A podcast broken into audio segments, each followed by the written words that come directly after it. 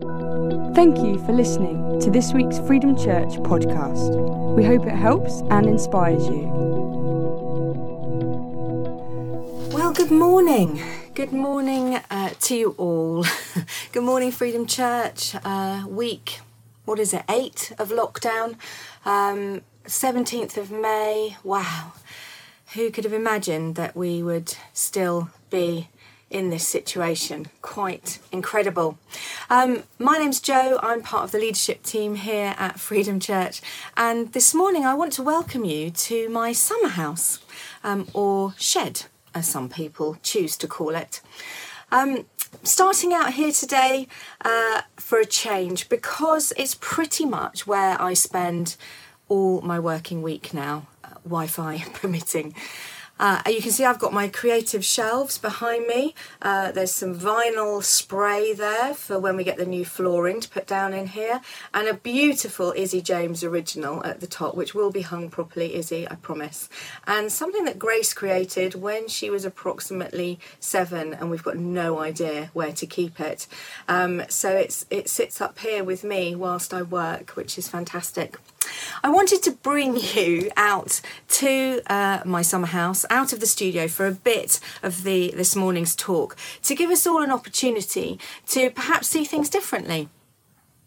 We're all behind closed doors. Uh, our houses, our flats, our mansions, our farms, our care homes, wherever we live, we're pretty much only getting to see the street that we live in right now. We might be at best getting to see our local shop or Romsey Town Centre if we live in Romsey or the village centre uh, and our local community these days. Our horizon doesn't change much, does it, to be honest? We're rooted more than ever in the place uh, that we live and at best we travel into Romsey to stand in a long queue uh, for supplies, eh, and or at best we get to go to our workplaces. But other than that, our worlds have really shrunk. But I'm struck by the fact that this is our community. This is our town, this is our village, this is our hamlet. Wherever we're placed, this is our neighbourhood this is my home. This is uh, where I am now. We're kind of leashed, and yet we've been thinking about being unleashed, which is weird and wonderful and causes me to wonder how we can be unleashed when we're quite clearly locked down. This week, we're thinking about the unleashed potential of the church as we continue our Unleashed series. At this time, we don't have the luxury, uh, do we, of a gathered physical community, the community that gives us strength, the community that gives us connection and a shared purpose. I think it's probably true to say that we're all missing idle connection, that idle connection with one another, incidental conversations, banter, just having a laugh, opportunistic praying together, because everything has to be far more planned. In effect, we're scattered just like the early church was. Our church doors are closed. Romsey School Hall is closed. And it got me thinking it's a good job the church is so much more than the building or a meeting place. Church, this is what church is God's people scattered into the places where they live and work. Yet we're under more restrictions than normal. But this is where we're meant to be.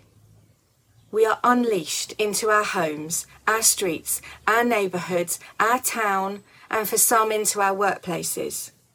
We will gather again, but for now, our physical worlds have shrunk exponentially. But perhaps this time is an opportunity for us to be loving God and loving our neighbour in a new and deeper way. Perhaps new meaning is found in this time. We are unleashed. The church isn't meant to stand still. It's not meant to keel over uh, when things get tough. It's not meant to throw in the towel. The unleashed church seeks out the new opportunity to spread the good news, to bring out the God colours in our communities.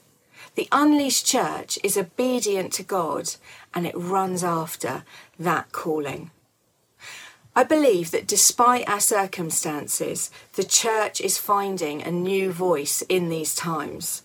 Despite our social isolation, despite our inability to gather, it isn't hopeless. So, where's the unleashed potential in these leashed times? What is our calling and what are we being prepared for? There is potential in these unleashed and unprecedented times, but we need to stay alert. Hi. Well, the alert amongst you will notice that I'm no longer in my summer house. Uh, I'm here in the studio by the powers of modern technology. Isn't that fantastic? Um, so, unleashed potential is what we're thinking about this morning. Uh, the church's unleashed potential. This series is based on the book of Acts and the incredible time of growth in the early church, experienced as the Holy Spirit came in power on all the believers. It was an unprecedented time. Against a backdrop of persecution and trouble, the church didn't keel over. It didn't retreat in fear. It didn't throw in the towel. It focused, it stayed alert, and it reimagined its mission. And so this morning we get to uh, the point in the story in Acts 8 where we meet Philip. Philip was uh, earlier on in Acts was one of the seven almoners, the people responsible for holding the purse strings, and now he's leaving Jerusalem against a backdrop of the persecuted church. The church scattered at this time, but saw the potential that this persecution brought to take the good news to other places. Philip preaches in Samaria and amazing things happen. The Holy Spirit works incredibly through him, and people were saved. Later in Acts, he hears the call of God and leaves Samaria. He leaves the action and the excitement, the revival that's going on in that town, in that city. And he heads uh, to the desert road where he meets the Ethiopian eunuch. And he's able to explain the scriptures to him and lead him to know Jesus. And then as they travel on further, he baptizes him further along the road. It says in Acts that Philip runs to him and asks, Do you understand what you're reading? Philip is led by the Holy Spirit into that opportunity with no idea what the potential of that opportunity might be. Philip was alert he was alert to God's voice, alert to God's call on his life. He didn't let the apparent disaster in Jerusalem distract him from that call, but he adapted and allowed the disruption to be a gift.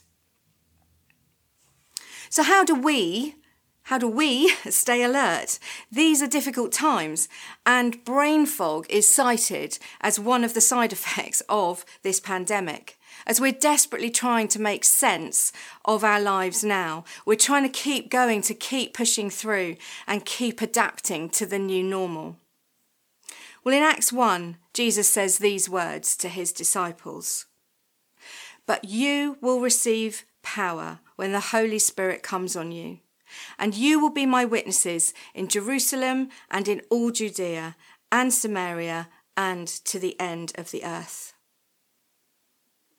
As we are unleashed, scattered into our homes, into our sheds to work, let's know that we have the power of the Holy Spirit living in us for such a time as this. Let's seek His clarity in the fog. What can we be doing in this time to hone our listening skills and to hear what God is calling us to do? There are less distractions right now, less demands on us being here, there, and everywhere.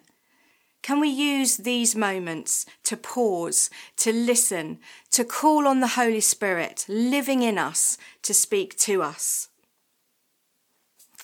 Who is God calling you to metaphorically run to and ask, How can I help you understand more clearly?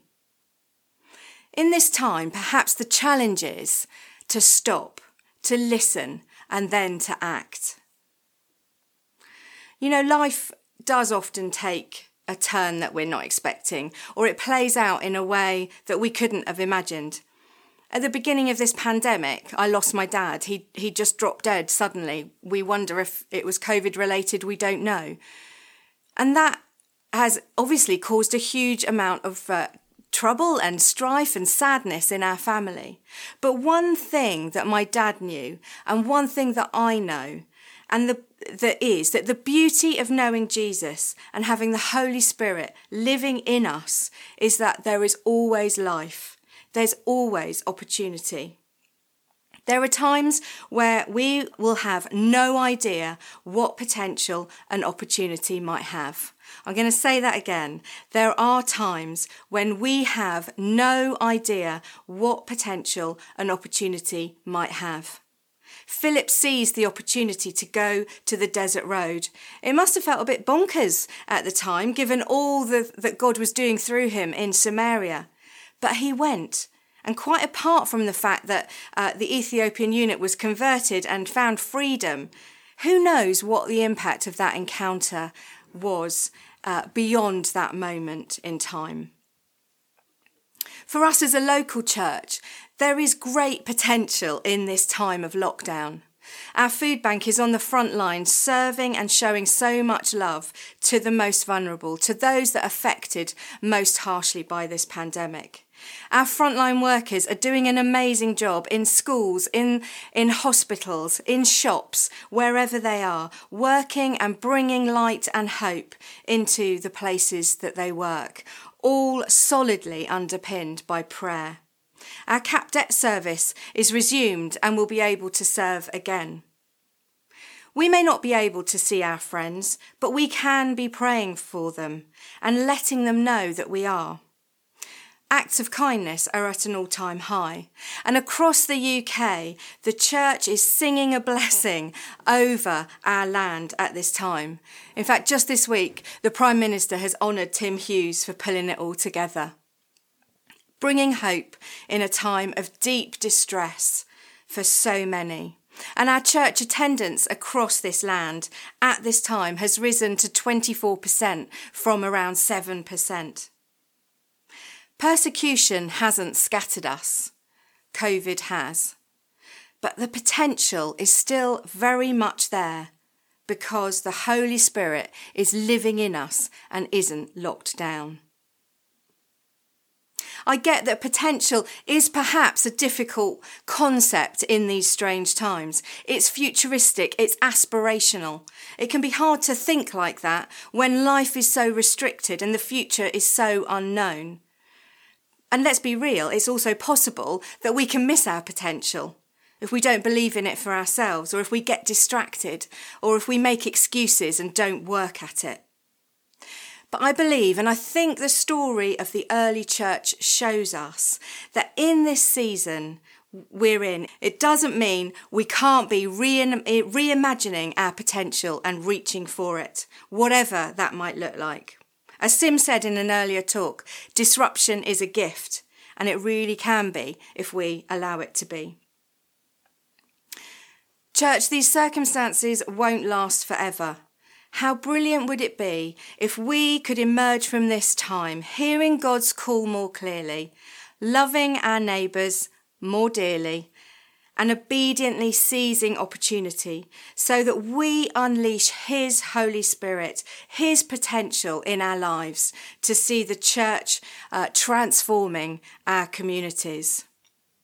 Philip's life demonstrates the power of the Holy Spirit, that potential is created as we obediently seize opportunity. Let's not become distracted by our circumstances, but obediently seize opportunity, however large or small that is. Despite how it looks, we're not locked down. That's the good news. We are locally unleashed into our communities. And as the Holy Spirit equips us, The potential is great to see God at work through us. So, as we close, the Holy Spirit isn't in lockdown. Potential is created as we obediently seize opportunity. So I challenge you this morning, perhaps just to ask God right now to start revealing that opportunity to you. Then ask Him through the power of the Holy Spirit living in you to give you the courage to be obedient to that opportunity. That's our unleashed potential. Just ask for the Holy Spirit. It's tough, I know, we're not all together, but just ask. He will come, He will fill you this morning. Pray for that fresh infilling so that we can be His unleashed church and show His unleashed potential in these unprecedented times. For more information about Freedom Church, please go to www.freedomchurch.uk. Thank you for listening.